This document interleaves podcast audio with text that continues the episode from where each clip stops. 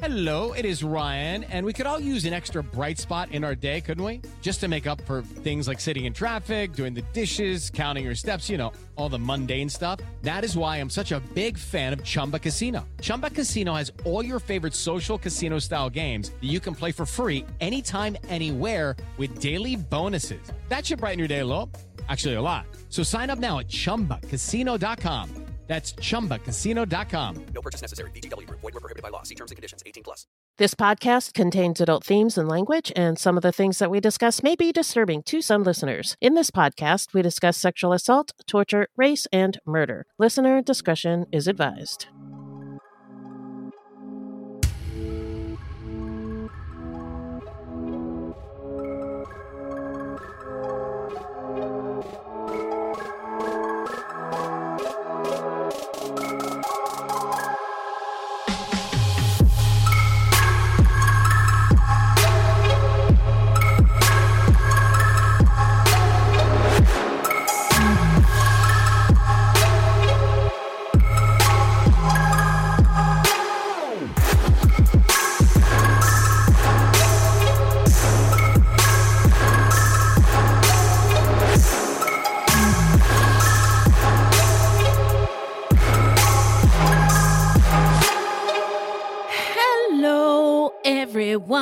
Welcome to Fruit Loops episode 179. We TP Nafi, bienvenidos bitches. Thank you so much for listening. Yeah. Now, listen up. Fruit Loops is a podcast about true crimes committed by people of color and the victims that we don't hear or know much about. Contrary to popular belief, not all serial killers are straight, cisgender white dudes. And cisgender is not an insult. It's just the way it is. Now, anyway, there are many well-documented cases of serial killers of color, and Fruit Loops is a podcast all about them. We will take deep dives into the fascinating lives and crimes of serial killers and true crimes committed by people of color and the victims that the media and entertainment commonly leave out, because listen up, the news is racist, allegedly. And we are Wendy and Beth. She's Wendy, a Black Latinx woman, and I'm Beth, and I just happen to be white. That's right. And it is not her fault, and we love her anyway. We're not journalists, investigators, or psychologists. Just a couple of gals interested in true crime. Also, the opinions expressed in this podcast are just that, our opinions. Please send any questions or comments to fruitloopspod@gmail.com or leave us a voicemail at 602-935-6294.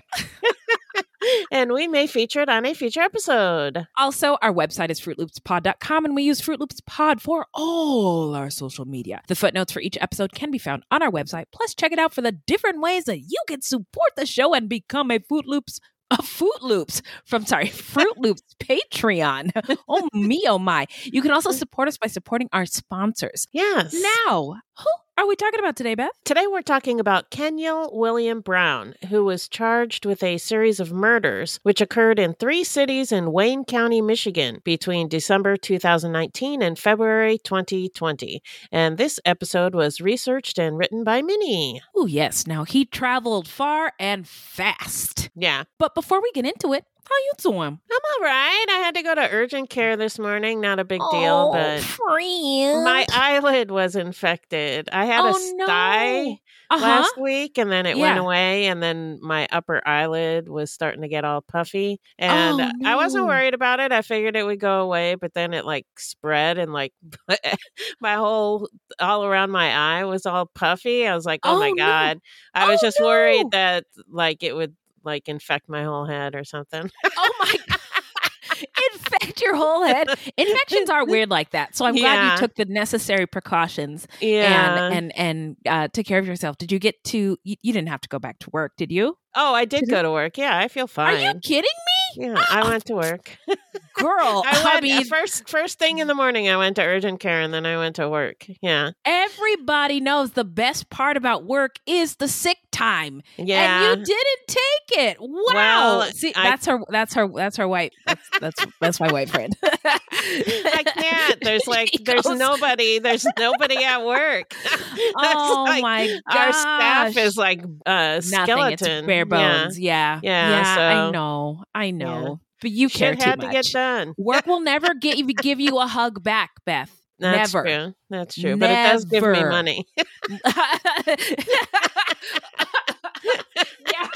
That's a good point. That is a very good point. Now, I was told when I was a child by the Black and brown women in my life that you get a sty on your eye from watching a dog poop. Oh, geez. I guess I shouldn't have been doing that. I've never had one because every time I see a dog poop, you close your eyes. I turn my head real fast or close my eyes.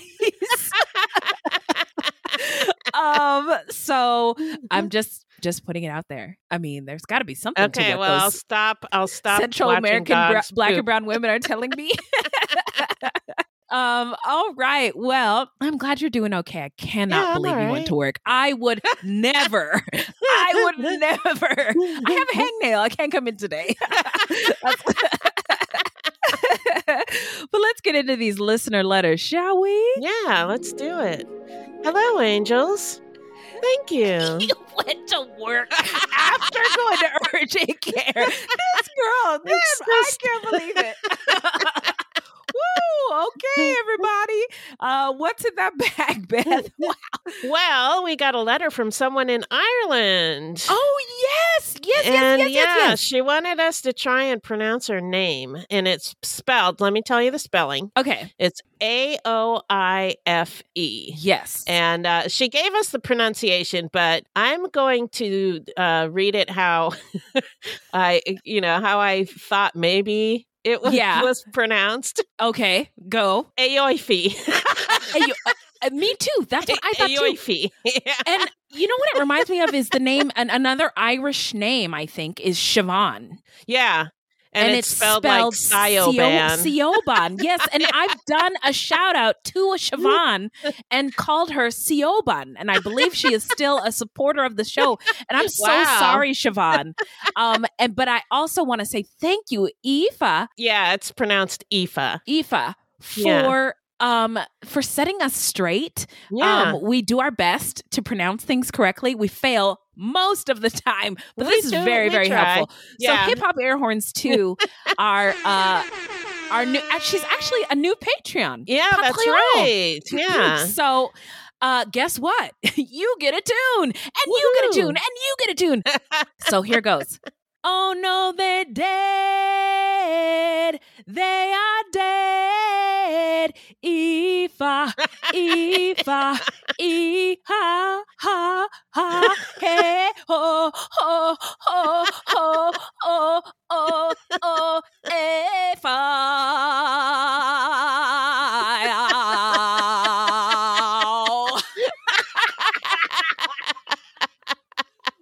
okay, Hip Hop Heroines, because if I hope you like that. Sorry.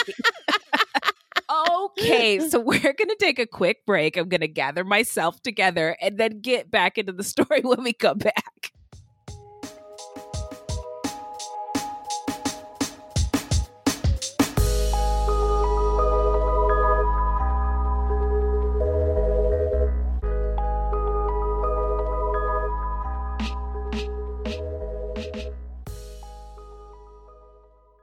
Hey guys, it is Ryan. I'm not sure if you know this about me, but I'm a bit of a fun fanatic when I can. I like to work, but I like fun too. It's a thing. And now the truth is out there. I can tell you about my favorite place to have fun. Chumba Casino. They have hundreds of social casino style games to choose from with new games released each week. You can play for free anytime, anywhere. And each day brings a new chance to collect daily bonuses. So join me in the fun. Sign up now at ChumbaCasino.com. No purchase necessary. VGW. Void where prohibited by law. See terms and conditions. 18+.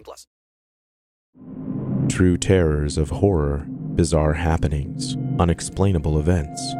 On our podcast, Disturbed, terror takes center stage.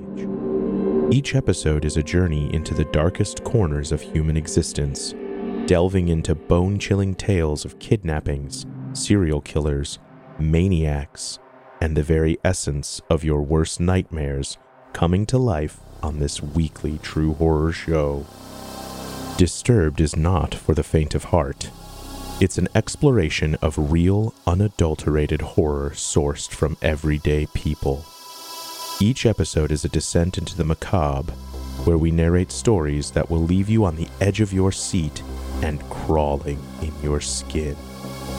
We navigate the disturbing narratives that lurk in the shadows, offering a raw and unfiltered listen into the most terrifying aspects of the human experience. Enter at your own risk and let the unsettling tales unfold in the haunting realm of Disturbed. And remember, listeners, stay safe out there.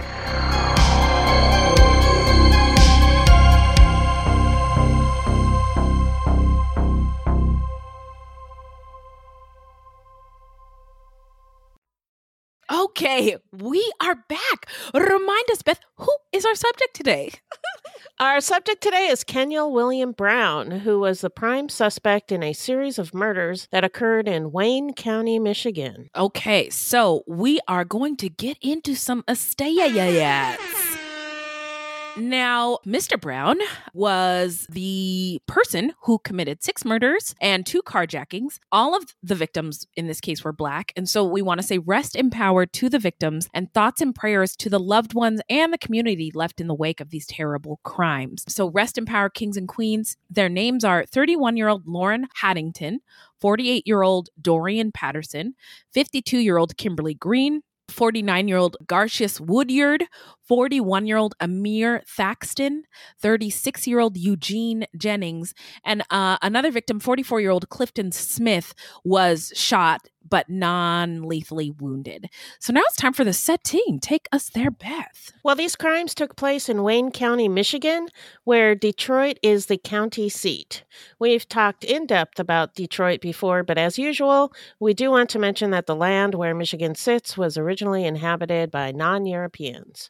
When the first European explorers invaded, the most populous tribes were Algonquin peoples, who included the Anishinaabe groups of Ojibwe, Ottawa, and Potawatomi. Oh, and I'll get into it in our shout-outs, but I wanted to say I listened to a really great podcast this week about the trauma that comes with Indigenous Peoples Day. We're recording this the week of Thanksgiving. Right. And they talk about specifically the Indigenous peoples, like east of the Mississippi, who were there before the colonizers came, and I will be sure to shout that out. All right. So the three nations coexisted peacefully as part of a loose confederation called the Council of Three Fires, Ojibwe, also known as Chippewa in the United States, whose numbers are estimated to have been between 25,000 and 35,000 were the largest. Wow. Mm-hmm. The Ojibwe also inhabited parts of Ontario and Manitoba, Canada, and parts of present-day Wisconsin and Minnesota.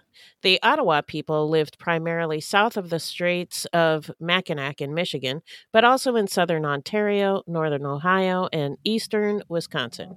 The Potawatomi people were in southern and western Michigan, in addition to northern and central Indiana, northern Illinois, southern Wisconsin, and southern Ontario. So they were all over the land there. Yeah, which makes sense because they were there first for millennia. It was their land. Yeah. Wow. So other Algonquin tribes in Michigan in the south and east were the Mascoutins, the Menominee, the Miami, the Sac or Sauk, and the Meskwaki or Fox. The Wyandot were an Iroquois people in this area, historically known as the Huron by the French. Wayne County was the 6th county in the Northwest Territory, formed on August 15th, 1796. It was named for the U.S. General Anthony Wayne, a.k.a. Mad Anthony. Oh, boy. This sounds like a white guy who didn't do good things. Yeah. Okay. Allegedly, it was due to his aggressive leadership in combat and fiery personality. Okay. So on November 1st, 1798, Wayne County was divided into 4 townships of Detroit: Hamtramck, Mackinac, and Sargent. At that time, Wayne County included all the present state of Michigan, plus parts of Indiana, Ohio, and Wisconsin. The historic Guardian Building in Detroit is the Wayne County headquarters. Wayne County is the most populous county in Michigan. In 2020, the population was approximately 1,750,000. The largest ethnic groups in Wayne County, Michigan are white at 49%, Black at 38%, Asian at 3%, and Latinx at 3%. What's interesting about those stats, I'm so glad you read them, is that it was 100% Indigenous. Yeah. And now look at those numbers. So yeah. River Rouge, where Kenyell Brown grew up, is named after, well, the River Rouge, which is French for Red River. And it flows along the city's northern border and into the Detroit River. It is a suburb of Detroit in Wayne County. Detroit and River Rouge were situated between the iron ore of the Upper Peninsula and the coal mines in the eastern American states. And the industry that drove much of Detroit's growth in the 19th and early 20th centuries relied on the city's waterways for transportation of ore and other goods. And I know that the waterways were important in an American context, but I believe, and I don't know this, don't fact check me, but I'm sure the Indigenous people were also doing the same before that. Yeah, they used it for traveling and stuff. Mm-hmm, yeah. Mm-hmm. It became an intersection of immigration and trade. Detroit's population grew in the 1800s before exploding in the 1900s, an era characterized by immigration, industrialization, and rapid growth. In 1917, Henry Ford began construction on his Ford River Rouge complex. It measured 1.5 miles wide and 1 mile long. Wow. Yeah, it's big. Mm-hmm. To support such a massive effort, Ford dredged and channeled the Rouge River to the Ford plant, fundamentally altering the landscape and creating Fordson Island in the process. Wow. Created a whole island in the name of capitalism. Yep. My son was doing a project on Henry Ford, Babe Ruth, and Lucky Lindy. And I was like... Oh, Henry Ford. My son was like, he was doing a presentation. He revolutionized the assembly line and the quick construction of things. And I was like, is wild racist anywhere in your text that you are reading? Wild anti-Semite. Is that in there? Okay. Well, then this book is wrong.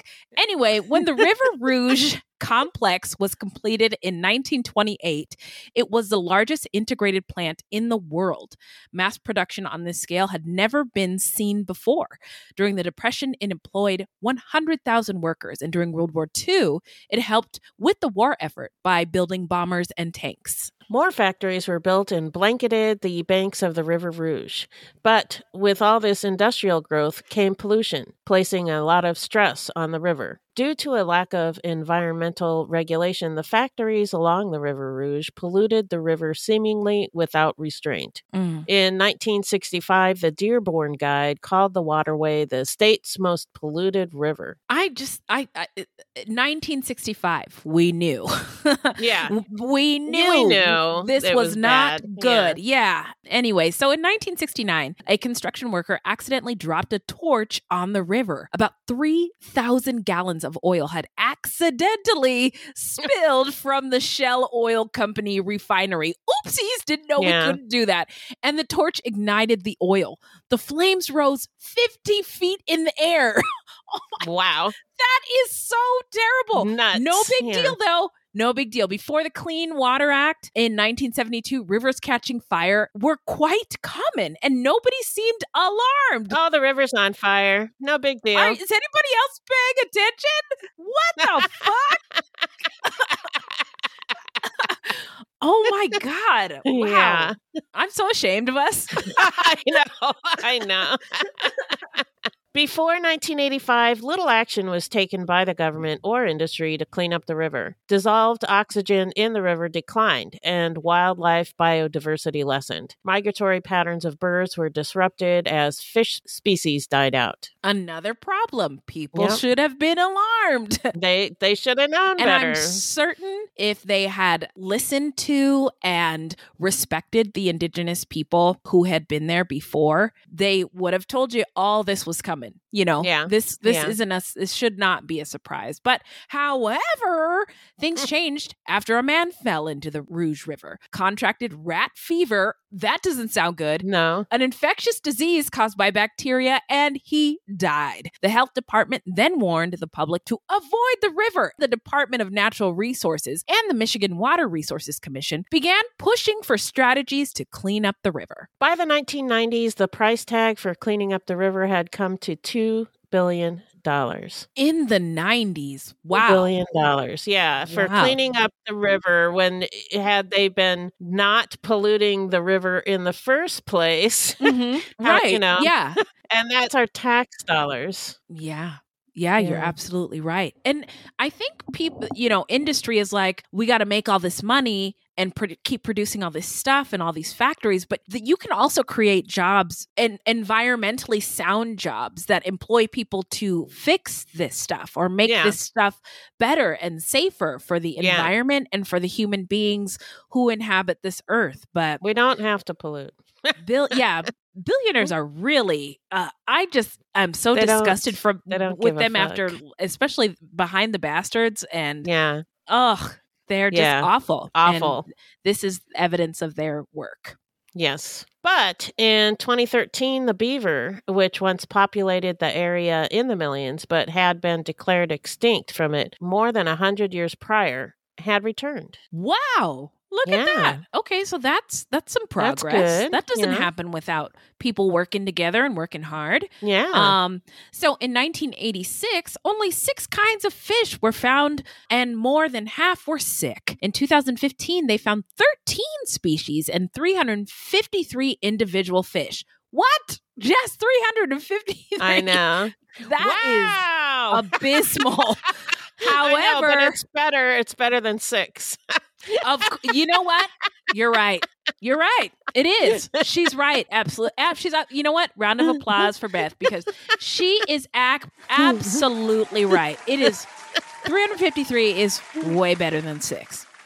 However, health officials say the water is still contaminated and could be dangerous for anyone to go in it. The city had its peak of population in 1950, when industry was still the mainstay of the local economy. But restructuring of heavy industry and movement of jobs offshore have resulted in large population loss. Yeah, too big to fail, right? Yeah. So in 2015, the population was less than half of what it was in 1950. Many workers who had the flexibility to seek jobs elsewhere moved away, which resulted in a shift in the racial demographics of the city as it became less white and more black. And if you take a Google Street Walk in River Rouge, you'll see it looks similar to other places in Detroit, where lived-in houses sit next to boarded-up houses or empty lots where fires may have burned out previously inhabited homes. It looks like the Detroit fires, which we talked about in episode 171 about James C. Brown, were raging in this area as well. Yes. I just watched a movie that took place in Detroit called Don't Breathe. Have you seen that one? A horror movie? No. It takes place in Detroit. I don't really watch horror. Oh, what? Yeah. But you love true crime. I'm confused. Anyway. I know. I think because it gives me too much anxiety. I don't know. Oh, interesting. Like while I'm watching it. Yes. And true crime doesn't, for whatever reason. Wow. This is my weird friend, everyone. I know. She goes to white lady to work after going to urgent care. And she can't watch horror. She can't but she watch loves horror. True crime. Yeah. And she has Preet Bharara's name tattooed on her belly and cuddles with a John Douglas pillow every night. This is our OG. Yes, this is our OG of true crime. So now we are going to get into the early life of Kenyell William Brown. So Kenyell Brown was a black man, and he was born on July 3rd, 1979. So he grew up and went to school in River Rouge, and we didn't find much specific detail about Kenyell's childhood home life, but a childhood friend who grew up with him remembers him as a gifted athlete with a serious drug habit. Doing drugs. Quote, he was a star basketball player on the street and at the Beechwood Center in River Rouge. He was the best, but he had a bad cocaine problem. He went to prison, and we never saw him, even after he was paroled, unquote. By the time the murders in the episode occurred, Brown had grown to stand 5'8" tall, and he weighed about 170 to 180 pounds. So now it's time to dive into the timeline. Splish, splash, take us there, Beth. In 1997, at the age of 18, Brown was convicted of carrying a concealed weapon and felony assault with a dangerous weapon. In 1999, the now 20-year-old Brown was convicted of fleeing a police officer and on a separate occasion of attempting to illegally use a taser. So he's running wild in the streets out there. He's what we say wilding. Yes, he's wilding. Yes. It was the 90s. From 1997 to 2000, Wayne County court records show that Brown entered plea deals in 6 cases. In 2000, Brown, now 21, was convicted of fleeing a police officer. That same year, Brown was charged with second-degree murder. Moiter. Oh my God. It was moiter. Oh my God. You see this guy? You know, it reminds me of, remember the Bagel Boss guy? You're not my boss. You're not my God. You're not my father. You're not my mortar. So with second-degree murder and 4 vehicle-related felonies in a River Rouge homicide. In a plea deal, he got the second-degree murder charges dismissed by pleading guilty in January 2001 to felony charges of fleeing and eluding a police officer. Do you see that? The career and existence of a police officer is more valuable than the murder that occurred. Yeah. Just let that sink in. It's pretty disgusting, if you ask me. Yeah, it really is. He was sentenced to prison as a habitual fourth offender. According to the Michigan Department of Corrections, he was paroled in 2010 and discharged from parole the next year. According to federal court records, Brown was charged in 2015 with being a felon in possession of a gun after being caught with a loaded pistol. It was his 3rd gun offense. He faced a minimum of 15 years in prison under a then federal law that was designed to punish repeat violent offenders, but no law to fix the problems that lead people to crimes, huh? Okay. Yeah, no, none of that. No, just right, throw them in jail. Throw them in jail, and then everything will be fine. Okay. Sweep it under the rug. Yep. All right. But in 2015, the U.S. Supreme Court declared part of the law unconstitutional, a ruling that cut Brown's guidelines to 15 to 21 months. That same year, Brown cut another deal, pleading guilty to felon in possession. Brown was sentenced to 21 months in prison, followed by 2 years of supervised release. And I don't know, a little spoiler alert, I don't think his time in prison helped him rehabilitate. I don't think so. Nope. So after Brown was released, he failed drug tests and removed his tether during supervised release. His supervised release was revoked, and he was placed back in prison. But in July 2017, he was out again, and the violations continued. And the parole violations are actually easier to make than you think. Yeah. I mean, you can't drink, you can't associate with people who commit crimes, you can't do this, you can't do that, you can't stay out past a certain time, you have to have a job, which is hard to do because of the convict and felony box that they make you check on job applications. It's easier than you think. Brown was a piece of shit. I'm just saying that. Easier to violate than you think. Yeah. Yes, thank you. So Brown tested positive for cocaine and marijuana, and he missed his drug treatment meetings. Oops.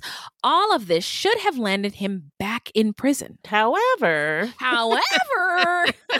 on October 29th, 2019, U.S. District Judge Bernard Friedman held what was supposed to be a sentencing hearing for Brown, who had failed drug tests, got arrested for drunken driving, and missed mandatory meetings, among other things, all while on supervised release for felony convictions. But instead, Friedman released him at the request of a federal law enforcement agency that, for reasons not disclosed, wanted Brown freed. Now, Friedman never mentioned that request in court, though he did tell the defendant that while he was aware that he, quote, had a hard time following the law, unquote, he was going to give him a break. There were no objections from the prosecution. Friedman told Brown, quote, stay out of trouble. I don't want to see you again. Okay, unquote. That should do it, you know? Okay. The judge said, all right. Yep. Brown thanked the judge. That same day, the Detroit police signed Brown on as an informant, working for a Detroit DEA task force.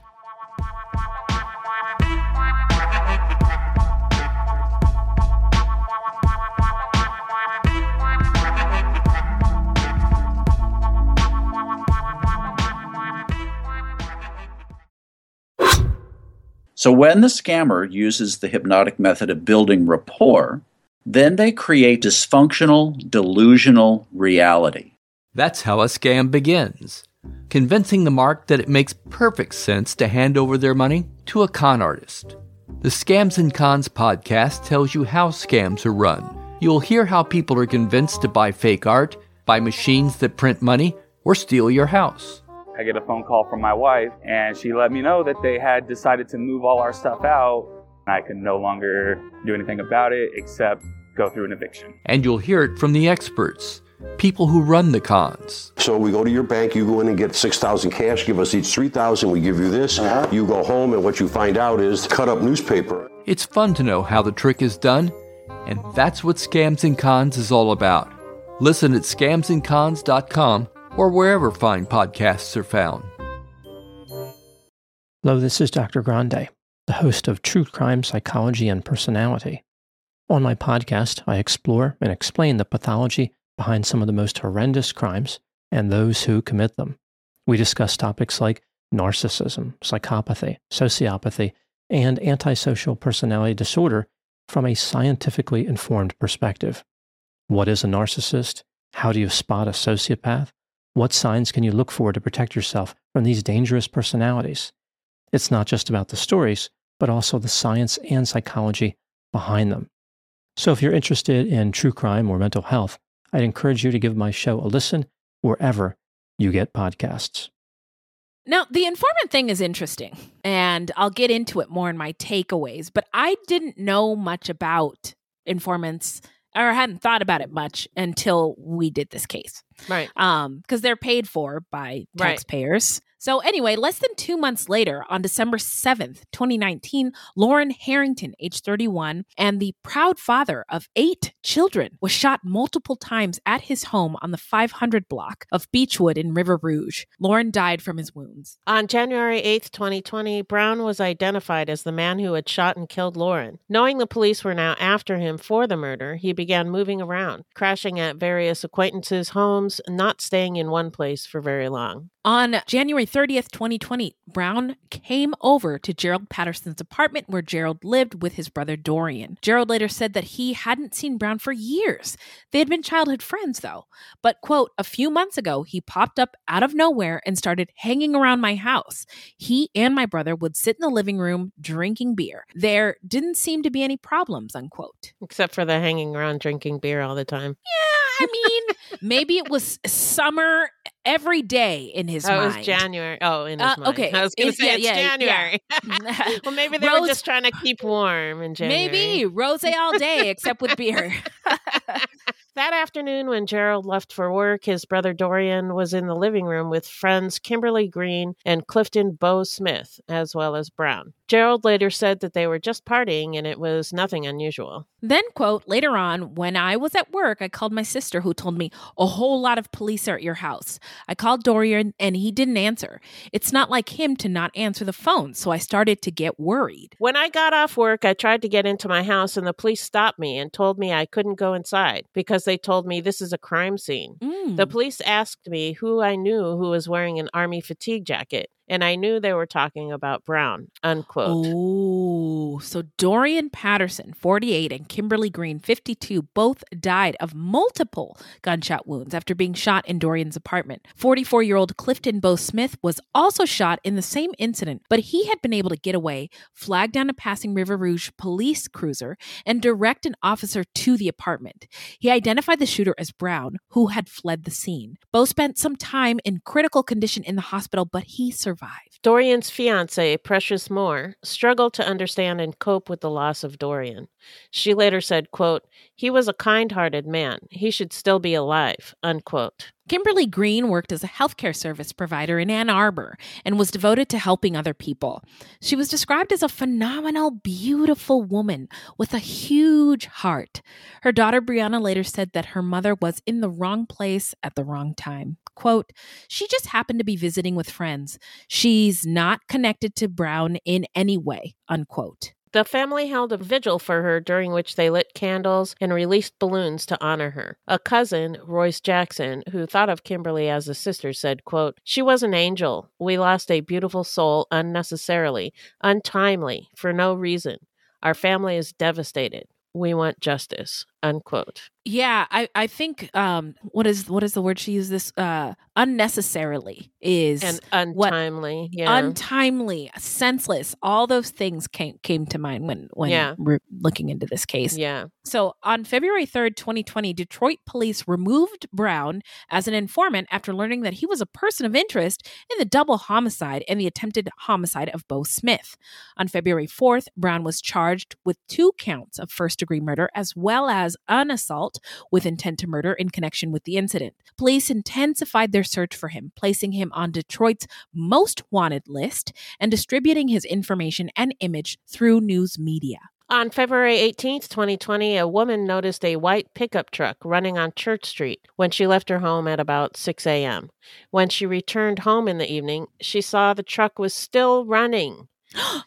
Yikes. Whoa. Yeah. So she looked in the window and saw a man slumped over in the passenger's seat. She called police, who came to investigate and discovered that the man was Garcia Woodyard and that he had apparently been beaten to death and left in the running truck. Oh, my God. Some accounts of the incident say that he was shot in the head, so he may have been both beaten and shot. Police believe that while in Highland Park, Brown had killed 49-year-old Garcia. Garcia was from Ypsilanti, a city west of Detroit. 2 days later, on February 20th, 2020, 41-year-old Amir Thaxton was working late at the Next Level Custom Tees Shop on the 16,000 block of East 8 Mile on Detroit's east side. Amir was a graphic artist at Next Level Custom Apparel and was the man behind the brand's Gorilla Hustle and Beautiful Hustle. It wasn't unusual for him to work late because he was known for working hard to provide for his 3 children.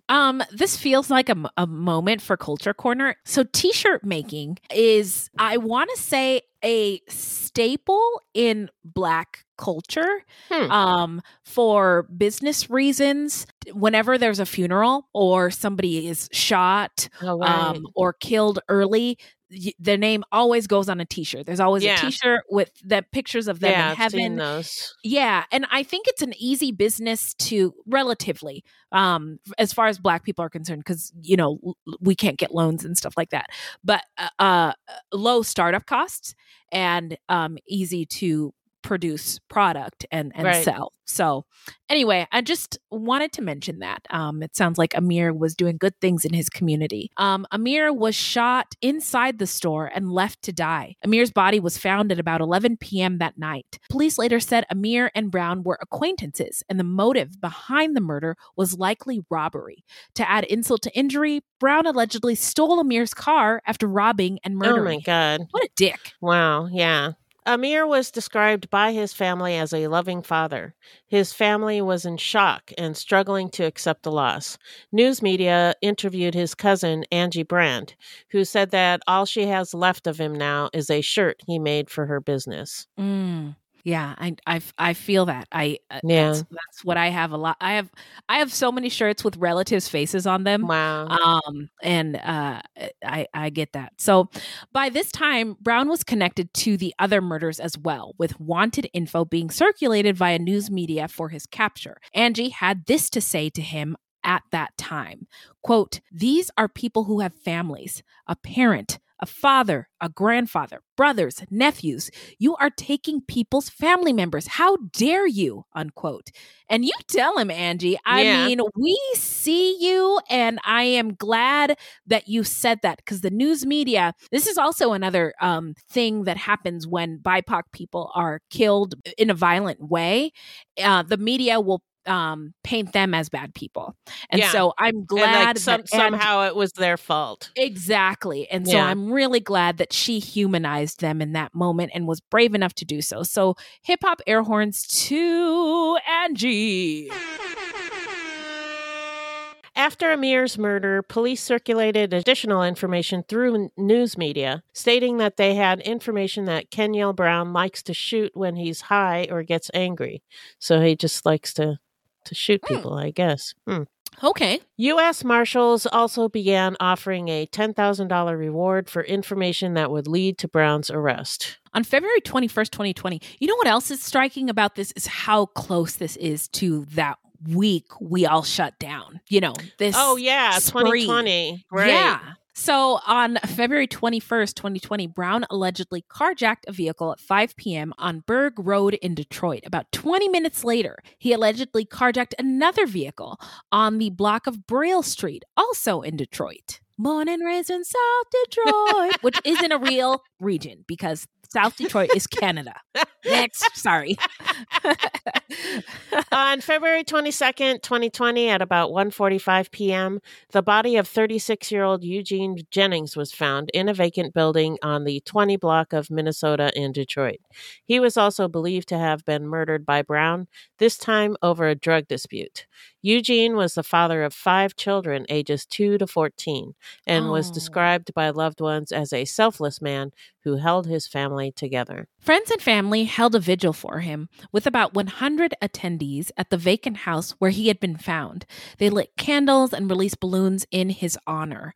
Is that the one with the red and black balloons? I don't know if you watched the video. I think I saw the video on the news. Anyway, so Eugene's aunt, Cheryl Johnson, said during the vigil, quote, absolutely senseless. I don't understand it myself, but with the strength of God, we will get through it, unquote. So now it's time to get into the investigation and the arrest. Hit it, Beth. On February 23rd, 2020, in their search for Brown, U.S. Marshals, officers from the Detroit Police Department, Michigan State Police, the FBI, and the Bureau of Alcohol, Tobacco, Firearms, and Explosives zeroed in. That's a lot. That is a lot. That is a lot of...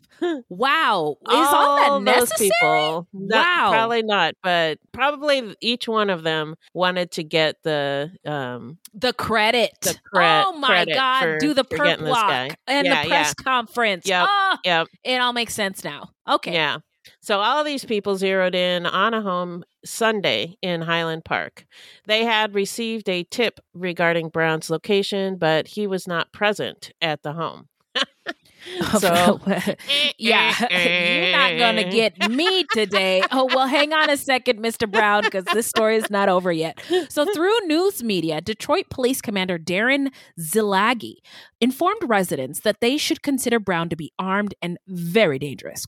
Quote, this subject is wanted for multiple shootings. He's very, very dangerous. And our law enforcement partners, including Detroit Police Department, really need to get this suspect in custody, unquote. News stories and information became more widespread as Brown continued to elude capture. Police said he would befriend people and convince them to let him stay at their homes, but that people needed to be wary of him. And, police said, police claimed. Police provided a lot of the information that the news were reporting on. And so, you know, I don't know how reliable they are all the time, but okay. So they also began to circulate information that they were going to investigate anybody, any one of you who aided Brown in eluding capture. By then, the information about the $10,000 reward offered by U.S. Marshals for assistance in his capture had been widely circulated as well. So the net's closing. Yes. It's closing in. Yes. Yeah. We're almost done.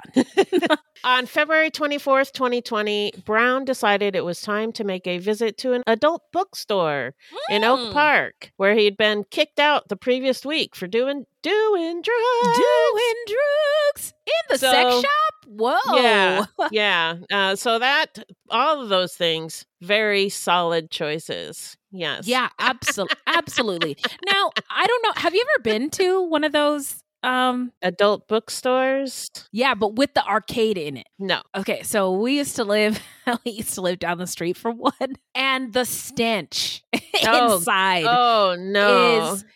Smells, like they're trying to cover it up with ammonia, but it doesn't really go away. That's disgusting. Yeah, it is really something, but you know, gross. I'm all about, I'll try anything once, and I did, and I don't need to go back.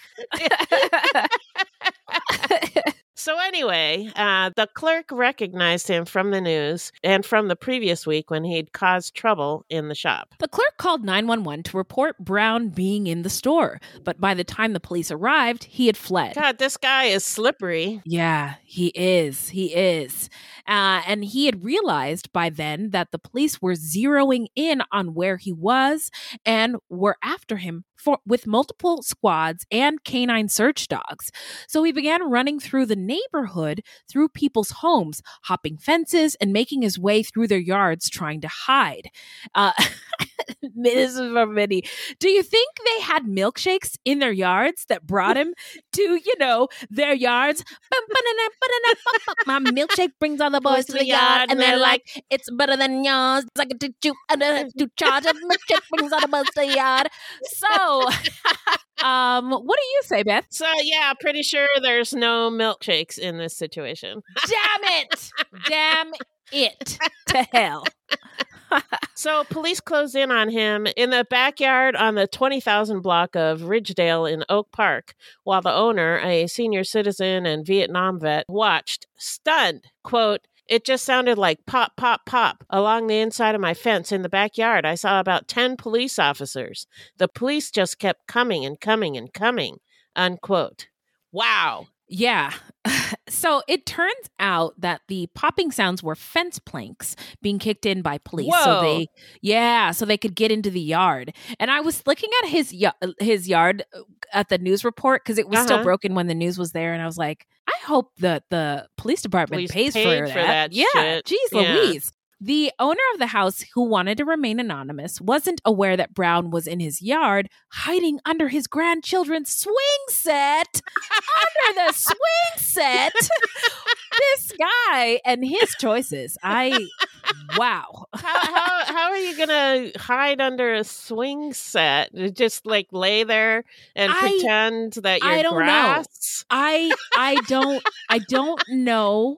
Because I don't know if you've seen a swing set recently, but they're not great hiding places. No, nobody's like, I call the swing set on hide and seek, because you would lose. You would lose the game if you did that. So and he lost. He did. He lost. Did.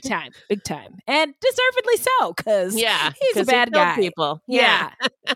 So can you imagine being the owner of that house, hearing those popping sounds that sound like gunshots, and watching the police swarm your yard with no idea why? Yeah, no, it would be terrifying. And I get scared just thinking about police. So when they're close to me, my heart would have probably exploded. Pressure, I would have died. Yeah, I would have. Yeah, died. I don't know what I would have done. I mean, Minnie said that she didn't think she'd be able to tear herself away from the window, even though the safer thing to do would be to get on the floor, right, in case of a stray bullet. But I might. I probably would just stand there stunned for like a minute and then dive for the floor.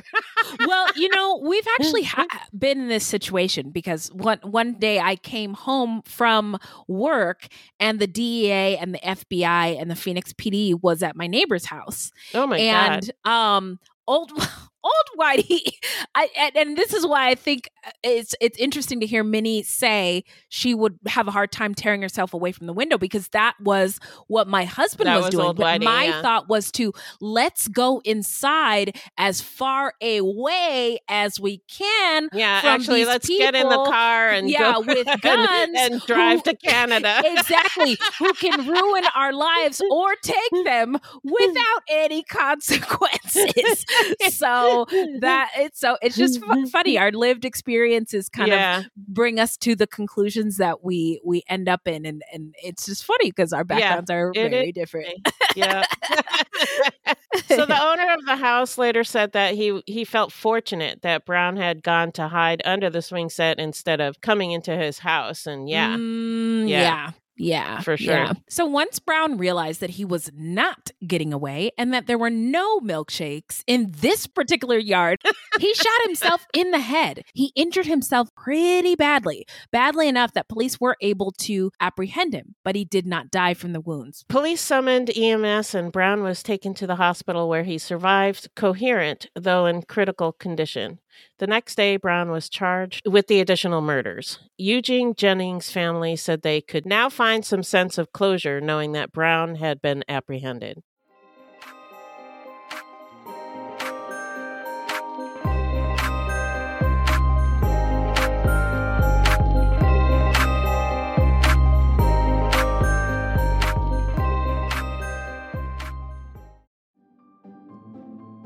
Greetings from Evergreen Podcasts. We're rolling out a listener survey, and we want to hear from you. The information in the survey will help us gather statistics and in turn make our shows more appealing to advertisers. I know most people don't like ads, but this is one of the only ways our shows make money and help keep their lights on. We promise it will only take a few minutes, but the impact on our podcasts will be tremendous. As a token of our appreciation, we'll randomly select one lucky participant each month to win an exclusive merchandise package from Evergreen Podcasts. Head to evergreenpodcast.com/listenersurvey to help a show and possibly get some free stuff for doing so. We can't thank you enough for the support. Now back to the show. On February 26, 2020, Lauren Harrington's mother, Tracy Harrington, said during a news interview that she wanted to know why Brown had been free and allowed to be an informant instead of locked away in prison after multiple probation violations. Good question. Yeah. While surrounded by 5 of her son's 8 children, Tracy asked, quote, "Did they know where he was at all times? Did they know who he was associating with? Did they know what he was doing? If they knew all of these things, if he's working for you, why did my son get killed? You come to my house and you tell me why my son was murdered by a man that was working for you, and I'll let it rest," unquote. Wow. Shots fired. Seriously. That's a bar. I mean, yeah. And I watched the press conference with the police chief, and their answer wasn't a good one. No, it was just like, we didn't really look into it. It wasn't really our fault. It was their fault. A lot of finger pointing, which is useless. Yeah. So at this time, a federal court spokesman told the Detroit News that despite multiple violations while on federal probation for a 2014 gun arrest, Brown was allowed to remain free at the request of an unnamed federal law enforcement agency. But U.S. Attorney Matthew Schneider said that he had found no evidence of that. Of course he said that. Yeah. Bullshit. Yeah, exactly. According to Detroit Police Chief James Craig, Brown was an informant for the U.S. Bureau of Alcohol, Tobacco, Firearms, and Explosives, or ATF.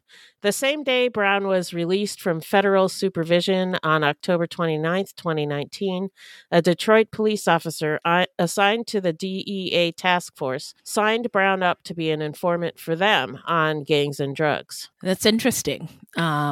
Yeah. I'm just looking at the dates, 2019. And by then we'd known the war on drugs wasn't an effective war on gangs or drugs. And the Detroit police chief, I wonder too, if it had something to do with the way the police had been portrayed in the media at this time, especially in the Midwest. I mean, this wasn't long after Michael Brown was murdered. Oh, right. And, wanting a win. Yeah. And if we can get an informant, maybe it'll help us get more wins. I don't know. Yeah. So when the ATF that handed off Brown to the Detroit DEA task force on October 29th, they never mentioned his repeated probation violations. Oopsies. Left that out of the memo. And the officer who signed Brown up did not know about his past crimes while under federal supervision. That is such bullshit. Yeah, bullshit. They know everything about all of us. How did they not know that?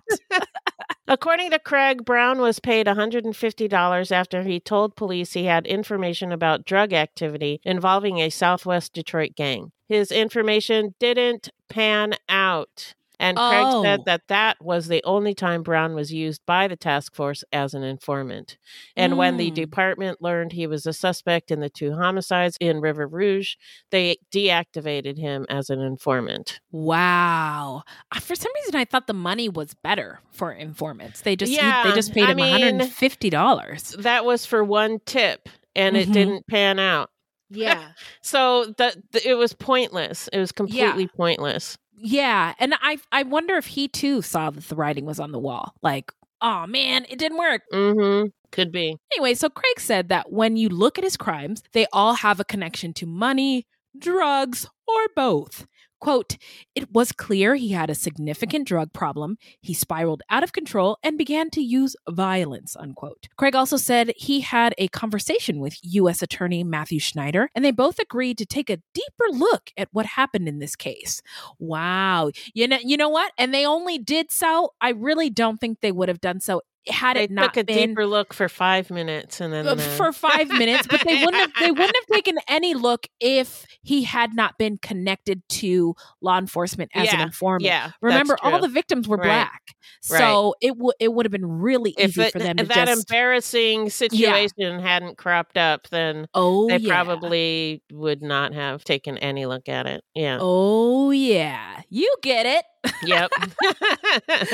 Schneider released a statement on February 26, 2020, saying, quote, "This is a horrible tragedy. We are going to do everything in our power to get to the bottom of this matter. Kenyell Brown was a law enforcement informant for a period of time, and we have been and currently are working closely with our law enforcement partners to determine exactly what happened. It is our obligation to act as transparently as we can in a responsible manner by obtaining the facts.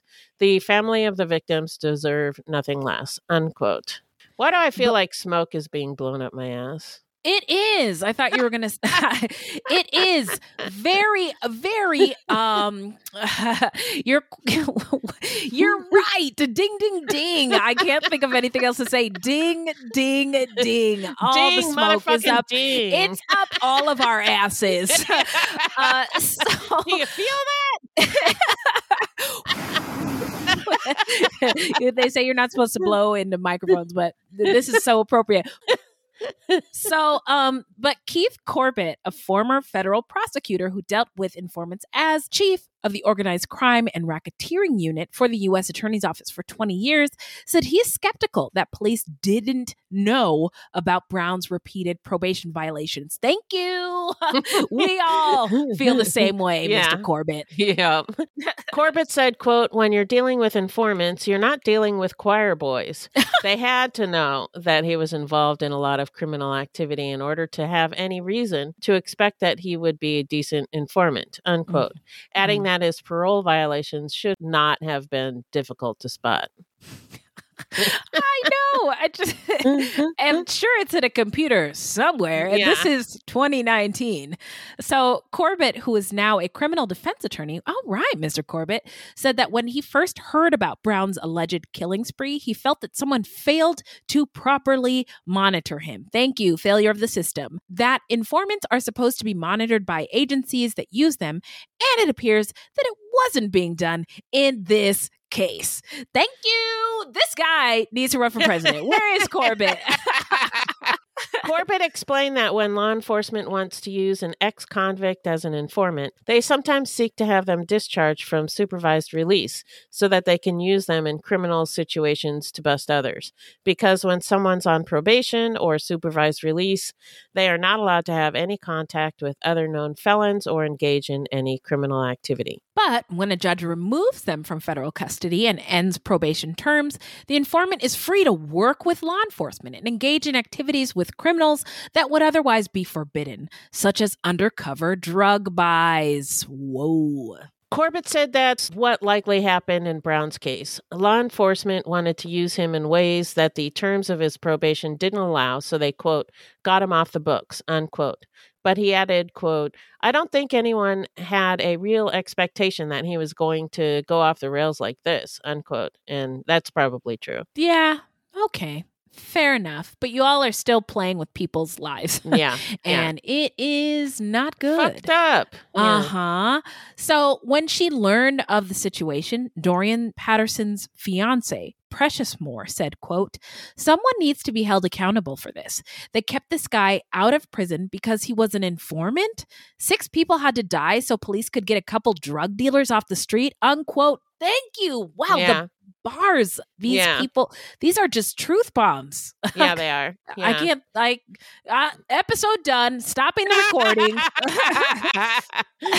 Kimberly Green's daughter, Brianna Green, also questioned why Brown wasn't kept in prison. Quote, "What happened is a clear injustice, and my mother deserves justice. We believe the system needs to answer for this. Why was this man allowed to be free?" Unquote. Well, we are all wondering the same thing. But now we're going to get into where are they now? Brown ended up succumbing to his self-inflicted wounds while in the hospital on February 28, 2020. I guess you could say that there were actually 7 murders, the last one being himself. No, you can't. I don't think so. Not the same thing, but still another life taken. Nah, I would say that's enough for me, dog. Okay.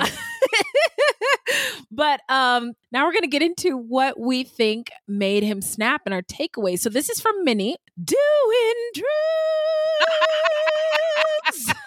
drugs. So Minnie goes on to say, I don't think this guy was a sociopath or a narcissist because I don't think that kind of person would kill themselves. Though I defer to the superior knowledge of the OG of true crime if I'm wrong about that. And I think he was just a lifelong drug addict, starting drugs at a pretty young age.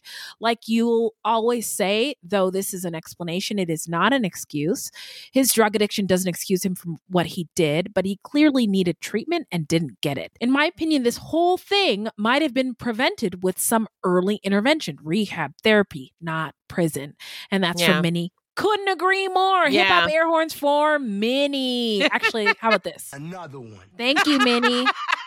I totally agree with Minnie. Yeah. And it's disgusting that instead of getting this guy some help for his drug addiction, they exploited his addiction and tried to use him as an informant. Yeah. Clearly, they didn't see him as a human being. And to what end? As Precious Moore said, 6 people had to die so the police 6 could get a couple of drug dealers off the street, which 6 they didn't even do. Right. Yeah.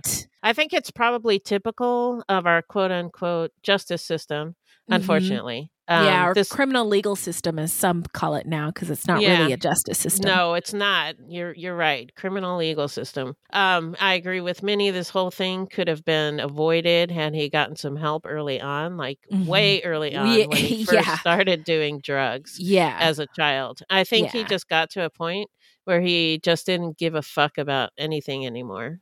Yeah, so. I think I agree with you and Minnie. I think his work as an informant and the drugs did it, and they used him. They used him up. And my understanding about informants is they are paid, but that money comes from taxpayers. And there was a failure by the police who retained him to look into his criminal history, which 6 people are dead. And for what? And being an informant, I listened to a podcast talking about Kenyell Brown, and it was by men who had been in the system, in federal prison. And they talked about how it can be really stressful to be an informant. Wow. And the fear of getting found out, but the pressure of also having to give law enforcement the tips. What they want.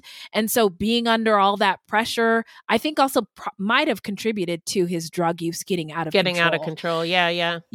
And contributed to his state of mind being so poor and making these horrible decisions. Agreed. All right. Well, now it's time to talk about how not to get murdered. So, if you love true crime and you don't want to die, here's a tip for you. This segment is not intended to be victim blaming. We thought of this segment because I read somewhere that a lot of people listen to true crime because they want to know what they can do to be safer.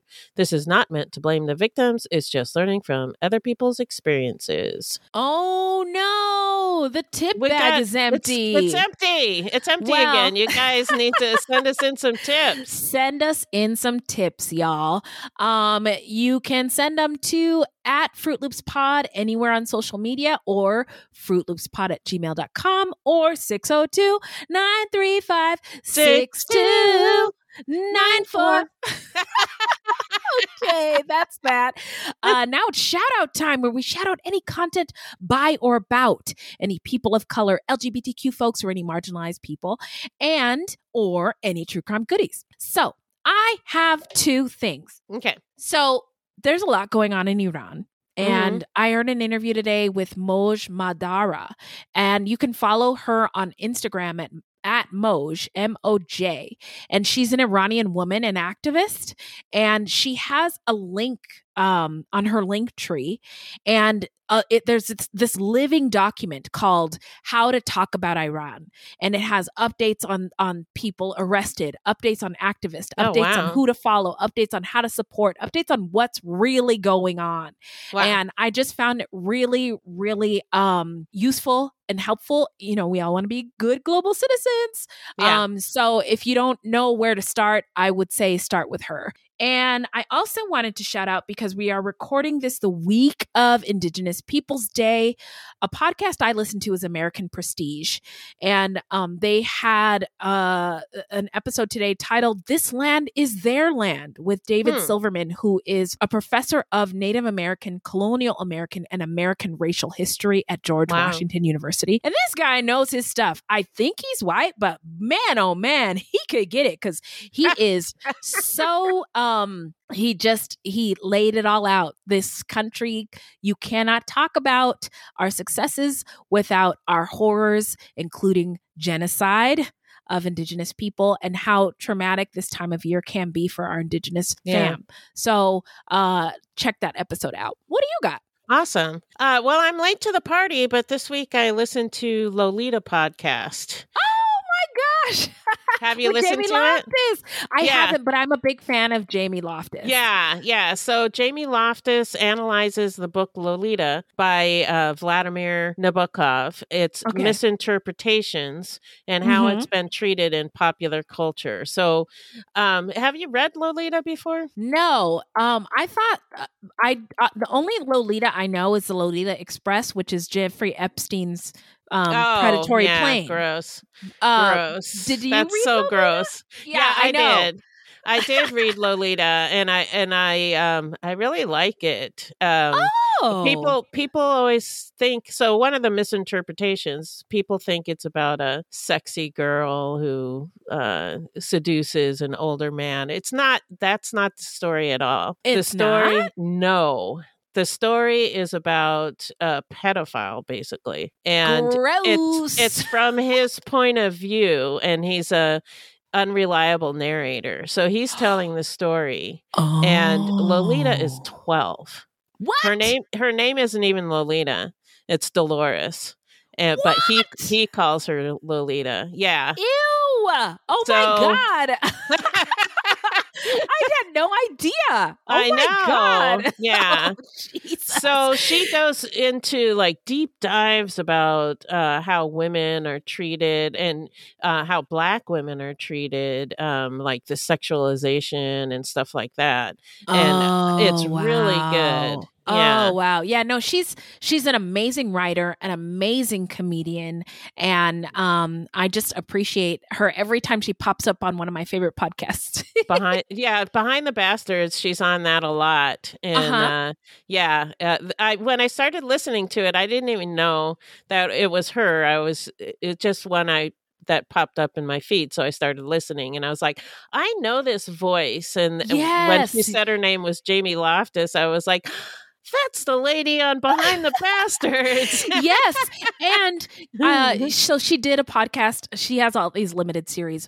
One of them, My Year in Mensa. And when she got into Mensa, because she's super smart, and she was in Phoenix, and I saw her downtown. Oh my God, are you serious? Mensa, the Mensa, get together. I don't know, convention or celebration. I don't know what those people Mensa, do. Clap each other on the back and say congratulations. So I wanted to shout her name. We were doing Fruit Loops at the time, Jamie, I love you. But I didn't. Instead, I messaged her on Instagram. She didn't reply. But anyway, yeah, yeah.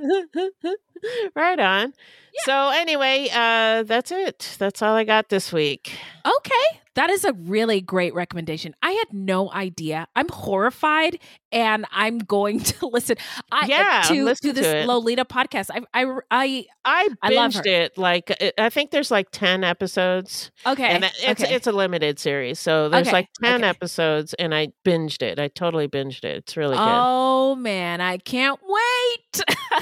So that is follow Moj Madara at MOJ on Instagram for more information about what's going on in Iran and what you can do to help. American Prestige, episode 72 specifically, this land is their land, not ours.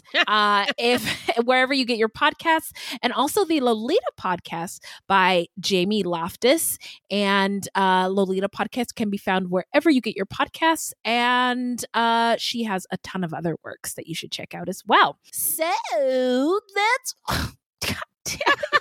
I'm like, what's next? Oh, what's next? The end is next. All right, Beth, tell the people where to find us. Our website is fruitloopspod.com, and we use Fruit Loops Pod for all of our social media. Join our discussion group on Facebook at Fruit Loops Pod Discussion. If you want to support the show, you can send us a donation on the Cash App.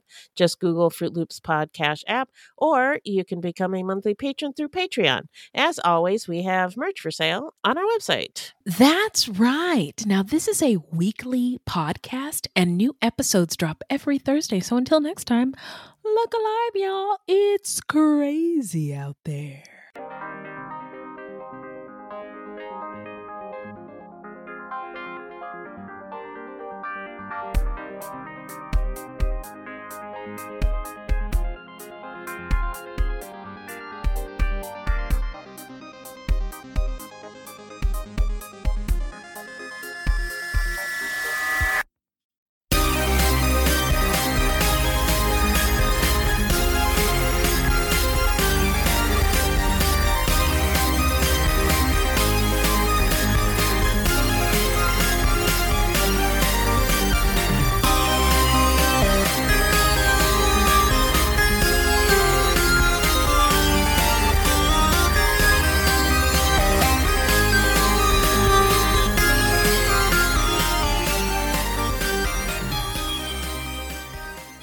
Hello, it is Ryan, and I was on a flight the other day playing one of my favorite social spin slot games on ChumbaCasino.com. I looked over at the person sitting next to me, and you know what they were doing? They were also playing Chumba Casino. Coincidence? I think not. Everybody's loving having fun with it. Chumba Casino is home to hundreds of casino-style games that you can play for free anytime, anywhere, even at 30,000 feet. So sign up now at ChumbaCasino.com to claim your free welcome bonus. That's ChumbaCasino.com and live the Chumba life. No purchase necessary. VGW. Void where prohibited by law. See terms and conditions. 18+.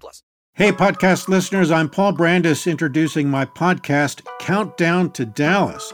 It's a fascinating, in-depth look at the seemingly unconnected events that led to the assassination of President John F. Kennedy. It's based on my book of the same title.